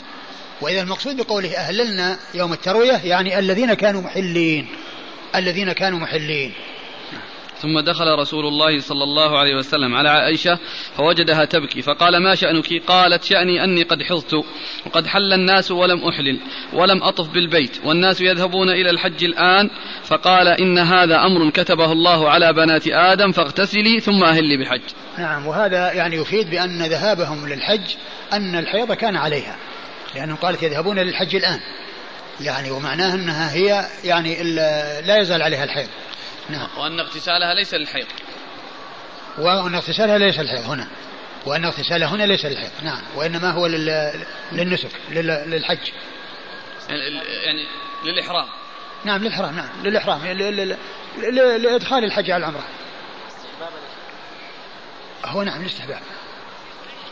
حكمه هو الاستحباب. الاغتسال للإحرام هو مستحب. نعم. ففعلت. ووقفت المواقف حتى إذا طهرت طافت بالبيت وبين الصفا والمروة. ففعلت. حتى ووقفت المواقف حتى إذا طهرت طافت بالبيت وبالصفا والمروة. حتى وقفت المواقف يعني وقفت بعرفة وبمزدلفة ورجعت اليمنى ورمت الجمرات حتى فلما طهرت حتى إذا طهرت حتى طافت, طهرت طافت بالبيت وبالصفا والمروة. وبالصفا والمروة يعني عن حجها وعمرتها. ثم قال قد حللت من حجك وعمرتك جميعا. ثم قال قد حللت من حجك وعمرتك جميعا. يعني هي معت... هي هي متقارنة. ومعنى هذا أنها قد حلت منهما جميعا لأن القارن عندما يعني آه، يحل يحل من الحج والعمرة. لأن أعمال الحج مقرونة مع العمرة ما في فاصل. ما هو تمييز بين أعمال هذه وأعمال هذه؟ الطواف واحد للحج والعمرة والسعي واحد للحج والعمرة. نعم. قالت يا رسول الله إني أجد في نفسي أني لم أطف بالبيت حين حججت. وقالت عائشة إني أجد في نفسي أني لم أطف بالبيت حين حججت. يعني حين حججت يعني أحرمت بالعمرة. وهذا فيه يعني يبين لنا أن المقصود بالحج هنا العمرة لأنها جاءت يعني حاجة يعني معتمرة والحج والعمرة يقال لها حج. نعم. فقال فاذهب بها يا عبد الرحمن فأعمرها من التنعيم وذلك ليلة الحصبة. قال فاذهب بها يا عبد الرحمن أي أخاها ف يعني أعمرها من التنعيم وذلك, وذلك ليلة الحصبة يعني ليلة الرابع عشر الذي الناس نزلوا من منى ونزلوا في الأبطح الذي ليلة الصدر لأنهم يطوفون طواف الوداع ثم يسافرون. نعم. قال حدثنا قتيبة بن سعيد. قتيبة بن سعيد بن جميل ثقة أخرجه أصحاب كتب الستة. عن الليث. عن الليث بن سعد ثقة فقيه أخرجه أصحاب كتب الستة. عن أبي الزبير. عن أبي الزبير محمد بن مسلم بن تدرس المكي. صدوق أخرجه أصحاب كتب الستة. عن جابر. عن جابر بن عبد الله رضي الله تعالى عنهما وهو صحابي بن صحابي وهو أحد السبعة المعروفين بكثرة الحديث عن النبي صلى الله عليه وسلم. والله تعالى أعلم وصلى الله وسلم وبارك على عبده ورسوله نبينا محمد وعلى آله وأصحابه أجمعين. جزاكم الله خيرا وبارك الله فيكم وشكر الله لكم ونفعنا الله بما قلتم. ما وجه التفريق بين من ساق الهدي ومن لم يسق الهدي؟ يعني لماذا اللي ساق الهدي يبقى على إحرام واللي ما ساق يحل؟ والله هو الحكمة والله أعلم يعني كما هو معلوم أن أن الذي ساق الهدي ليس أمامه إلا الاستمرار لأن الهدي وجوده معه يمنعه من أن يحل لأنه لا يحل إلا يوم النحر. يعني من ساق الهدي لا يحل يوم النحر ليس له أن يحل قبل يوم النحر حتى يبلغ الهدي محله. ومن لم يسق الهدي ما عنده شيء يمنعه ولهذا يتحول إلى عمرة. هذا هو الفرق بينهم. هذا عنده مانع وهذا ما عنده مانع. ال- الذي سقى الهدي عنده مانع لأن أنه لأنه آه، آه، يستمر على إحرامه حتى يبلغ الهدي محله وهذا ليس عنده مانع. يتحول إلى عمرة ويكون متمتعا.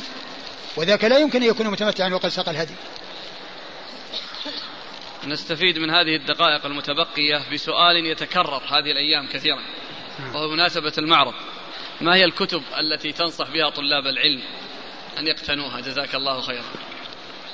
والله الكتب كثيرة وموضوعاتها متعددة.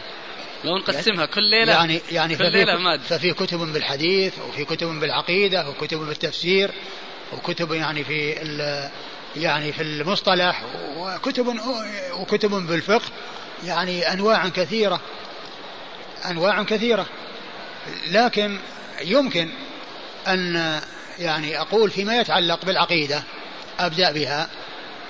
كتب العقيدة هي على قسمين. كتب العقيدة فيه على منهج السلف وعلى منهج الخلف. الكتب التي على منهج الخلف يتركها الإنسان ولا يعني يشغل نفسه بها ويستغني عنها. بما هو خير منها وهي كتب السلف. وكتب السلف على شيئين أو على ضربين. أحدهما كتب للمتقدمين وهي التي على طريقة الإسناد. يروون بالأسانيد كل شيء بالإسناد. حدثنا فلان قال حدثنا فلان أن رسول الله صلى الله عليه وسلم قال كذا. حدثنا فلان أن فلان صحابي قال كذا. حدثنا فلان فلان أن فلان تابعي قال كذا. هذه طريقة المتقدمين. وهي مبنية على الأسانيد. حدثنا فلان قال حدثنا فلان. فمثل هذه الكتب يحرص عليها الإنسان ويعنى بها ويهتم بها ويحرص على اقتنائها. وهي كثيرة. وهناك تسمية يدخل تحتها عدة مؤلفات. فهناك قسم منها باسم السنة وشيء باسم الإيمان. وشيء باسم التوحيد وشيء باسم الرد على الجهمية ويدخل تحت كل تسمية آه يعني كتب متعددة. فبالنسبة لكتب السنة باسم السنة ورد كتب متعددة باسم السنة. السنة لعبد الله بن الإمام أحمد. السنة للإمام أحمد. السنة للالكائي. السنة لمحمد بن نصر المروزي. آه، السنة لابن أبي عاصم. هذه كلها كتب باسم السنة. وأطلق عليها السنة لأنها في مقابل البدعة. لأنها تتعلق بالعقيدة وفقا للسنة خلافا للبدعة. والسنة لها أربعة يعني معاني تطلق يراد بها كل ما جاء عن النبي صلى الله عليه وسلم من الكتاب والسنة. ما جاء عن النبي صلى الله عليه وسلم من الكتاب والسنة كله يقال للسنة ومنه قوله صلى الله عليه وسلم أما إني أصوم وأصوم وأفطر وأصلي وأصلي وأنام وأتزوج النساء فمن رغب عن سنتي فليس مني. يعني سنته كل ما جاء في الكتاب والسنة. هذا قال سنة الرسول. وهذا معنى الطريقة والمنهج. أنه كل ما جاء في الكتاب والسنة هذا سنة الرسول صلى الله عليه وسلم. السنة بالمعنى الثاني أو الإطلاق الثاني تطلق على الحديث. و وذلك إذا قرنت بالكتاب. أو يعني آه، فسرت بما يفسر به الحديث. فإنه يراد بها حديث الرسول صلى الله عليه وسلم. ومن ذلك قول العلماء من محدثين وفقهاء عندما يأتون الاستدلال على مسألة فيذكرون في أول الأمر يعني الأدلة بالاختصار ثم بالتفصيل. فيقولون هذه المسألة دل عليها الكتاب والسنة والإجماع. هذه المسألة دل عليها الكتاب والسنة والإجماع. فالسنة هنا يراد بها الحديث لأنها عطفت على الكتاب. لأنها عطفت على الكتاب. لأنها مرادفة للحديث بهذا المعنى. والسنة بالمعنى الثالث هذا الذي الذي نحن فيه وهو أن السنة تطلق ويراد بها البدعة ومنها المؤلفات التي تؤلف باسم السنة يراد بها ما يعتقد طبقا للسنة خلافا للبدعة. ولهذا أبو داود رحمه الله في كتابه السنن عقد كتابا قال كتاب السنة. اشتمل على مئة وسبعة وسبعين حديثا. كلها في العقيدة. وكلها تتعلق بالعقيدة ولكن سماها كتاب السنة. كتاب السنة. يعني ما يعتقد طبقا للسنة. إذا هذه مجموعة من كتب المتقدمين وكلها باسم السنة. وهناك غيرها لكن هذه من أمثلتها. وهناك كتب باسم الإيمان. الإيمان لابن منده الإيمان لابن أبي عمر العدني شيخ الإمام مسلم. الإيمان للإمام لابن أبي شيبة عبد الله بن أبي شيبة. آه، يعني هذه أمثلة لما يسمى بكتب الإيمان.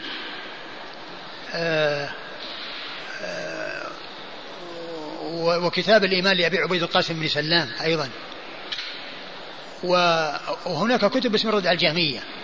الردع الجهمية للإمام أحمد. الردع الجهمية لابن أبي شيبة. مو ابن أبي شيبة لابن مندة. وردع الجهمية لعثمان بن سعيد الدارمي. والردع الجهمية لابن أبي حاتم الرازي ولكن هذا لا نعلم له لا, لا, نعلم له وجودا. والحافظ بن حجر نقل عنه في فتح الباري في عدة مواضع في كتاب التوحيد. نقل عنه في كتاب التوحيد في عدة مواضع. ف آه، يعني هذه مجموعة. وهناك كتب باسم التوحيد. التوحيد لابن خزيمة. والتوحيد لابن منده فمثل هذه الكتب يعني ينبغي الإنسان أن يحرص على اقتنائها لأنها كتب مبنية على الأسانيد وكتب للمتقدمين ومبنية على السنة وعلى مخالفة البدعة فيحرص الإنسان عليها.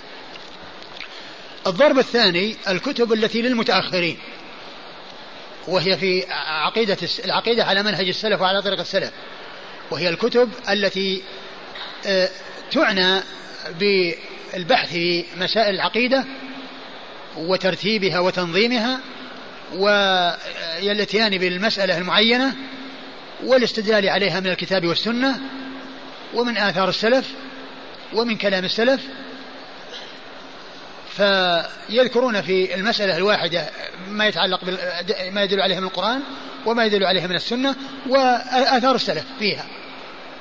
وهذه الكتب مثل كتب يعني شيخ الإسلام ابن تيمية وكتب الإمام ابن القيم وكتب الشيخ محمد بن عبد الوهاب رحمة الله على الجميع. فإن هذه آه، هي على هذا النحو وعلى هذه الطريقة. قال الإمام أبو داود السجستاني رحمه الله تعالى في باب إفراد الحج. قال حدثنا أحمد بن حنبل قال حدثنا يحيى بن سعيد عن ابن جريج قال أخبرني أبو الزبير أنه سمع جابرا رضي الله عنه قال دخل النبي صلى الله عليه وآله وسلم على عائشة رضي الله عنها ببعض هذه القصة. قال عند قوله وأهلي بالحج ثم حجي واصنعي ما يصنع الحاج غير ألا تطوفي بالبيت ولا تصلي. بسم الله الرحمن الرحيم. الحمد لله رب العالمين وصلى الله وسلم وبارك على عبده ورسوله نبينا محمد وعلى آله وأصحابه أجمعين. أما بعد فقد سبق أن مر جملة من الأحاديث تتعلق بالإفراد وعرفنا التوفيق بينها وبين ما جاء عن النبي صلى الله عليه وسلم أنه قرن وعرفنا كيف تحمل وقد مر جملة من الأحاديث عن عائشة ومر حديث عن جابر رضي الله عنه. وهذه هي الطريقة الثانية من الأحاديث التي جاءت عن جابر رضي الله تعالى عنه وأرضاه. وهو فيه حالة على الذي قبله وفيه أن النبي صلى الله عليه وسلم لما دخل على عائشة يعني وقد حاضت وهي تبكي فقال لها أهلي بالحج؟ فقال لها أهلي هنا ثم حجي واصنعي ما يصنع الحاج غير ألا تطوفي بالبيت ولا تصلي. ثم حجي واصنعي ما يصنع الحاج. يعني أنها تدخل الحج على العمرة وتفعل جميع ما يفعل الحاج وغير أنها لا تطوف بالبيت ولا تصلي. لا تطوف بالبيت ولا تصلي. ومعلوم أن الصلاة المرأة الحائض لا تصلي. وقد جاء في ذلك حديث عائشة المعروف ما بال تقضي الصوم ولا تقضي الصلاة. فقالت عائشة كنا نؤمر بقضاء الصوم ولا نؤمر بقضاء الصلاة. ومعنى ذلك نتبع السنن ونعول على ما جاءنا عن النبي صلى الله عليه وسلم. ويمكن أن يقال أيضا أن هذا يعني الصلاة أن المقصود بها التي تكون وراء الطواف وهو أن الإنسان عندما يطوف يصلي. يصلي ركعتين. ومعلوم أن الصلاة مطلقا سواء يعني أي صلاة سواء كانت فرض أو نفل فإن الحائض لا تصلي كما أنها لا تصوم إلا أنها تقضي الصوم ولا تقضي الصلاة. وسبق أن مر ال ال الإشكال أو الكلام حول عائشة متى طهرت وقد مر بنا حديثان أحدهما أنها أن أنها لما كانت ليلة الحصبة وقد طهرت أرسل أرسلها إلى التنعيم فاعتمرت. وفي رواية سابقة فلما كانت ليلة البطحة طهرت. وقد حصل استشكال ذلك. ولكن وجدت أن عائشة رضي الله عنها إنما طهرت يوم النحر كما جاء في صحيح مسلم. فلما كان يوم النحر طهرت فأمر النبي صلى الله عليه وسلم فأفضت. فقد طافت وفاضت وأفاضت يوم النحر. وعلى هذا فما جاء من الروايات التي سبق أن مرت محمولة على الحال. يعني كما سبق أن أشرنا إلى ذلك فيما يتعلق بليلة الرابع عشر ولما كانت ليلة الحصبة وقد طهرت. يعني والحال أنني قد طهرت. ولكن ليس معنى ذلك أنها طهرت في ذلك الوقت بل طهرت قبل ذلك. وعلى هذا فالذي في صحيح مسلم من أنها طهرت يوم النحر وأن النبي صلى الله عليه وسلم أمرها فأفاضت هذا هو بيان الوقت الذي طهرت فيه عائشة أم المؤمنين رضي الله عنها وأرضاها. فتكون يوم الثامن بمنى وعليها الحيض ويوم عرفة وعليها الحيض وليلة النحر وعليها الحيض ويوم النحر طهرت وطافت. وفيكون فيكون ما تقدم يحمل على أنها وقد طهرت. يعني والحال أنها قد طهرت. ثم أيضا ما جاء عن النبي صلى الله عليه وسلم أنها تنقض رأسها وتغتسل هو الغسل للإحرام. لأن الحيض يعني ما انتهى إلا يوم النحر. والنبي صلى الله عليه وسلم امرها أن تدخل الحج على العمرة وذلك عندما ذهب الناس للحج حيث جاء وقت الحج وهي لم تطهر أمرها أن تدخل الحج على العمرة فتكون قارنة. نعم.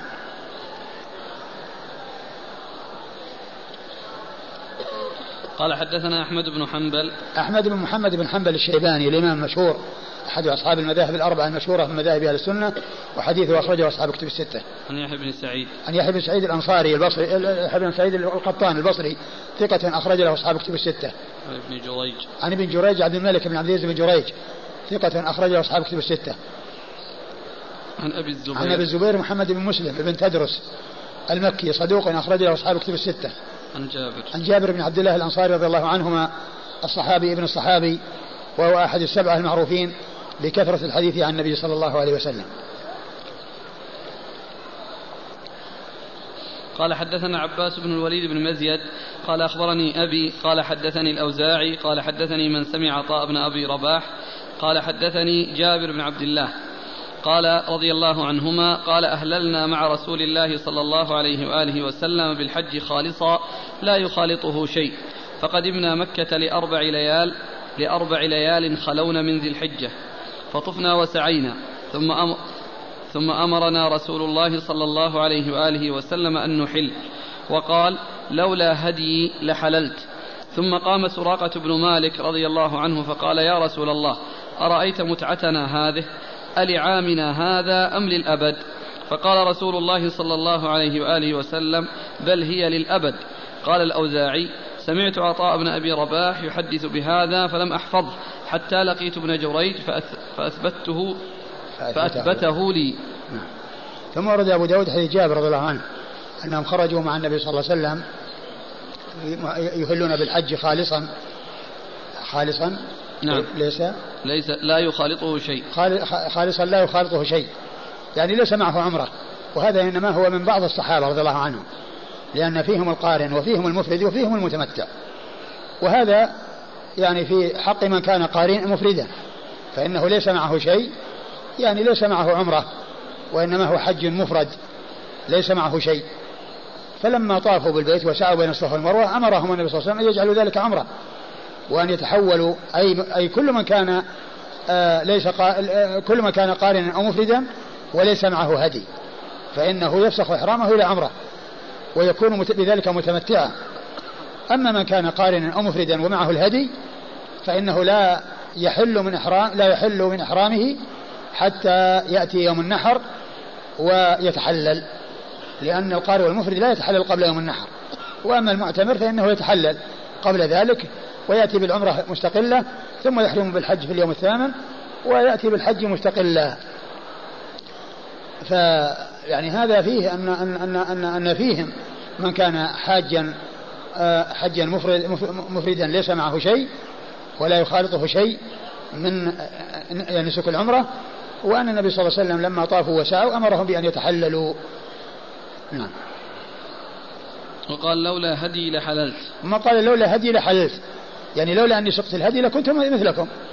ولكن أنتم لم تسقوا الهدي فعليكم أن تحلوا.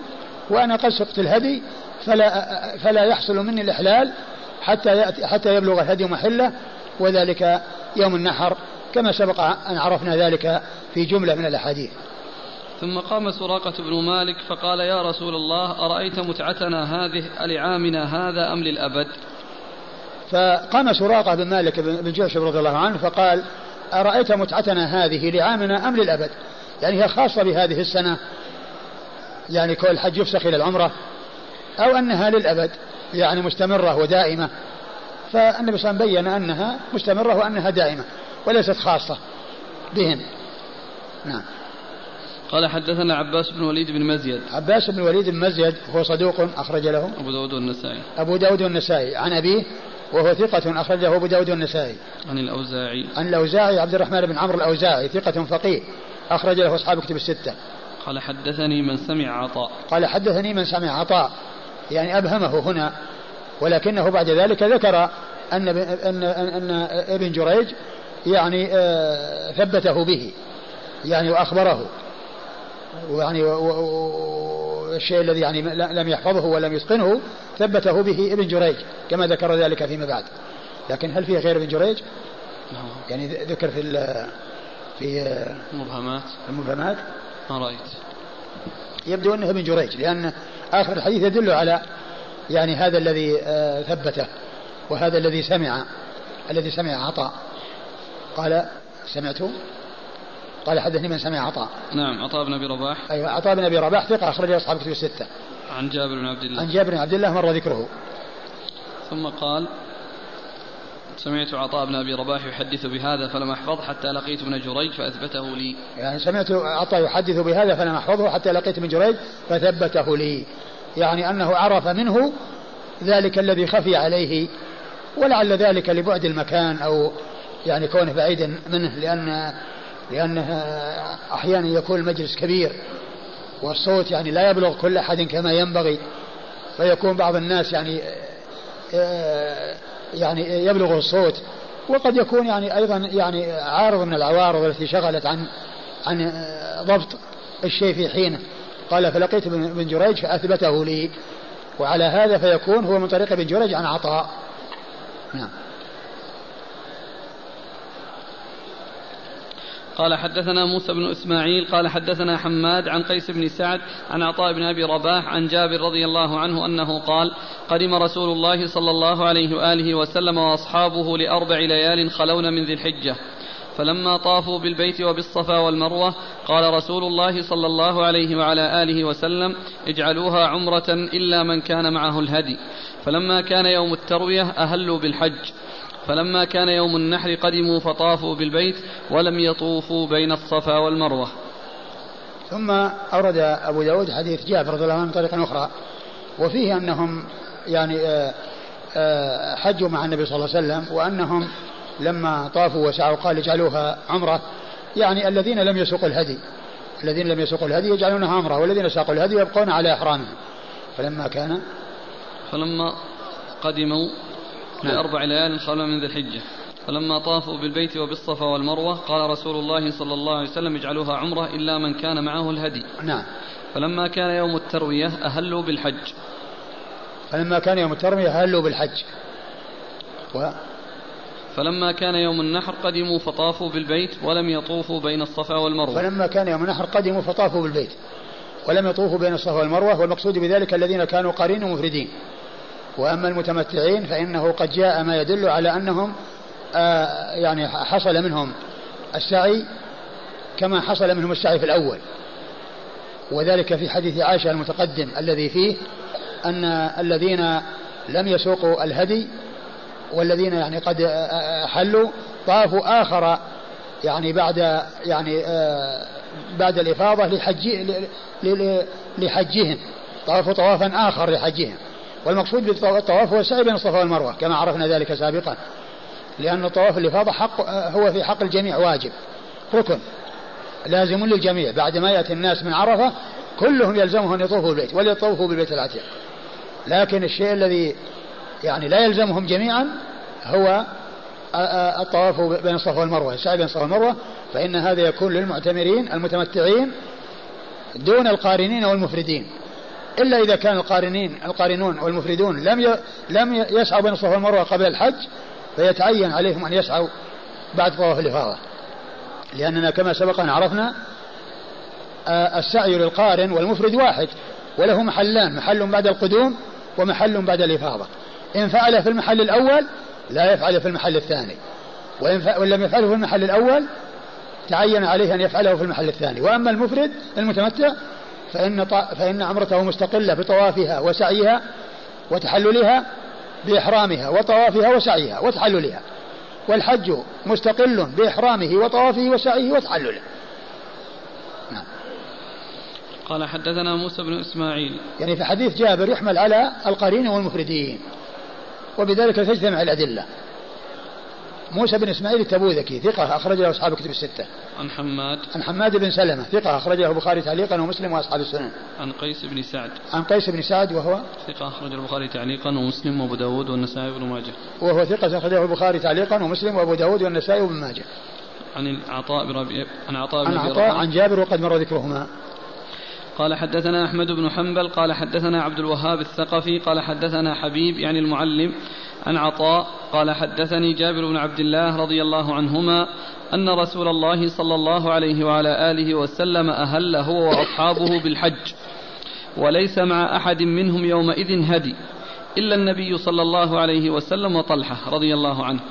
وكان علي رضي الله عنه قدم من اليمن ومعه الهدي فقال أهللت بما أهل به رسول الله صلى الله عليه وآله وسلم. وإن النبي صلى الله عليه وآله وسلم أمر أصحابه أن يجعلوها عمرة يطوف ثم يقصر ويحل إلا من كان معه الهدي. فقالوا أننطلق إلى منى وذكورنا تقطر؟ فبلغ ذلك رسول الله فبلغ ذلك رسول الله صلى الله عليه وآله وسلم فقال: لو أني استقبلت من أمري ما استدبرت ما أهديت ولولا أن معي الهدي لأحللت. ثم ورد أبو داود حديث جابر رضي الله عنه. أنهم قدموا مع رسول الله صلى الله عليه وسلم وأنهم يعني آه، آه، أهلوا بالحج. أهل رسول الله صلى الله عليه وسلم. أهل هو وأصحابه بالحج. أهل هو هو أصحابه بالحج. يعني ال ال يعني قوله أهل بالحج هذا من جنس ما تقدم. يعني يفهم منه الإفراد أو اللفظ يدل على الإفراد ولكن الأحاديث الكثيرة التي جاءت عن ستة عشر صحابيا أنه قرن صلى الله عليه وسلم وأنه كان قارنا. وعرفنا أن هذا يحمل على وجوه منها أن المراد به أنه بعض آه، الصحابة سمعه يلبي بالحج ولم يسمع التلبية بالعمرة فظن أنه أحرم بالحج. و يعني آه، كذلك أيضا فسر بأن بأنه بأنه أحرم بالحج أو هل بالحج وأنه يعني أتى بأعماله خاصة التي هي طواف وسعي والعمرة جاءت تبعا لأن خروجهم للحج. لكن هل يكون معه عمرة وليس معه عمرة؟ الرسول كان معه عمرة مع حجه وغيره كان مفردا أو محرما بعمرة فقط والحج يكون يوم ثمانية يحرم به يوم ثامن. فيكون آه كما عرفنا يوفق بين هذه الأحاديث وتفسر على وجه يتفق مع ما جاء من, من, من عن جماعة من الصحابة أنه صلى الله عليه وسلم كان قارنا ولم يكن متمتعا ولم يكن مفردا بل كان قارنا صلوات الله وسلامه وبركاته عليه. فقدموا وهنا قال معه هدي. ومعلوم أن الهدي يكون مع القارن ويكون مع الحاج. وكذلك المعتمر إذا إذا جاء معه هدي يدخل الحج العمرة ويصير قارنا حتى لا يحل إلا يوم النحر.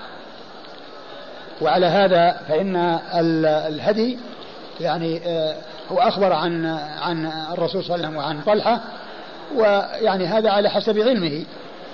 وجاء علي رضي الله عنه من اليمن وأهل بما أهل به رسول الله عليه الصلاة والسلام. يعني هل أهل إهلالا معلقا؟ لأنه يريد أن يكون مثل الرسول صلى الله عليه وسلم. فقال أهللت بما أهل به رسول الله عليه الصلاة والسلام. نعم قال إيش؟ وإن النبي صلى الله عليه وسلم أمر أصحابه أن يجعلوها عمرة يطوفوا ثم يقصروا ويحلوا إلا من كان معه الهدي. نعم ولما وصلوا مكة أمر أصحابه الذين كانوا قارنين مفردين وليس معهم هدي أن يطوفوا ويسعوا ويحلوا. وأما الذين كان معهم هدي فهم يبقون. والنبي صلى الله عليه وسلم منهم ممن معه هدي فبقي. ولما قال قال لهم ما قال كأنهم تأثروا من أن يكون حالهم تخالف حال الرسول صلى الله عليه وسلم. وهم قد جاءوا محرمين بما أحرم به الرسول صلى الله عليه وسلم من القرآن أو الإفراد. الرسول حج بالقران أحرم بالقرآن ولكن آآ آه، آآ آه، يعني فيهم من كان قارئ وفيهم من كان مفردا. فأمر القارنون والمفردون الذين سمعوا هذه أن يتحولوا إلى عمرة.